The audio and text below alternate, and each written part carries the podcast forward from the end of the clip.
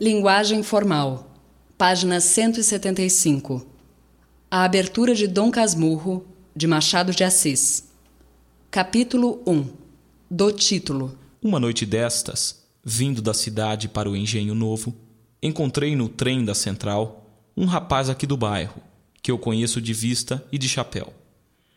Cumprimentou-me, sentou-se ao pé de mim, falou da lua e dos ministros e acabou recitando-me versos.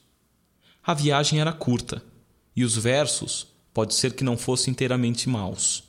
Sucedeu, porém, que como eu estava cansado, fechei os olhos três ou quatro vezes.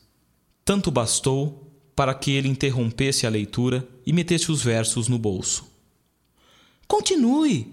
— disse eu, acordando. — Já acabei! — murmurou ele. — São muito bonitos! Vi-lhe fazer um gesto para tirá-los outra vez do bolso, mas não passou do gesto. Estava amuado. No dia seguinte, entrou a dizer de mim nomes feios, e acabou alcunhando-me Dom Casmurro.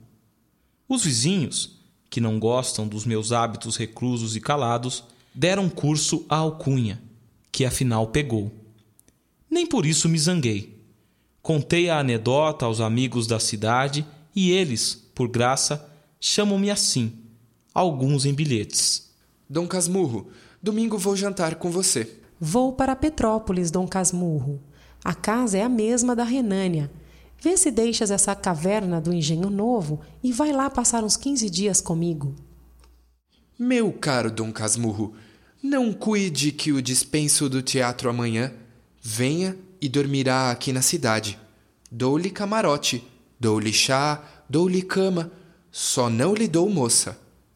Não consultes dicionários. Casmurro não está aqui no sentido que eles lhe dão, mas no que lhe pôs o vulgo de homem calado e metido consigo.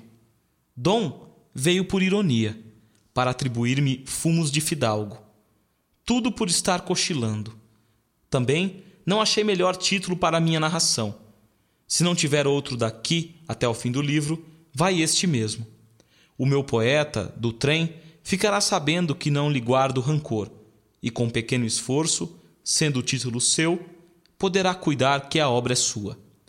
Há livros que apenas terão isso dos seus autores, alguns nem tanto. Machado de Assis, mil oitocentos e trinta e nove, mil novecentos e oito, Dom Casmurro.